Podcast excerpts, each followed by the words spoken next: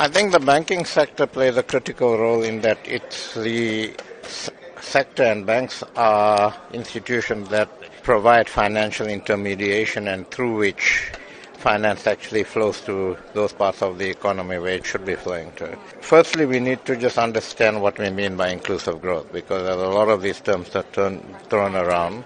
And I think what we need to do is we need to look at the structure of our economy, and banks are quite involved in the CEO initiative to look at that and ask ourselves, are we in the way we do business, not only in banking but across the board? Are we actually proactively, for instance, enabling SMEs to enter in, into our procurement system, for instance? Are we actually conducting our business in a way that begins to develop skills and the sort of skills that we need for the fourth industrial revolution, if you like? And we need to actually begin to look at our economy, see where the restructuring is needed, and business needs to begin to take a longer term view towards this to say what's in the long term interests of business and business sustainability. To what extent will the World Economic Forum conference in Africa play a role in encouraging international banks to do more business in South Africa?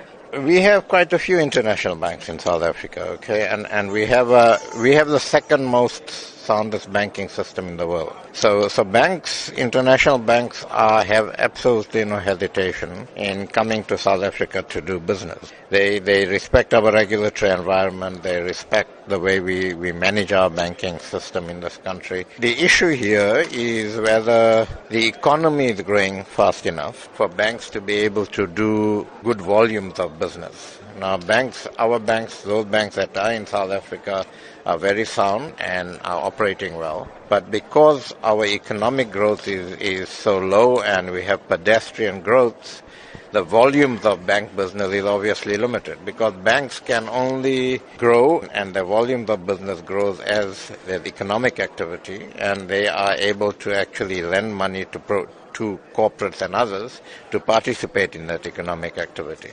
Let's talk about the credit downgrade that hit South Africa like a storm a month ago. How has this affected the banking sector overall?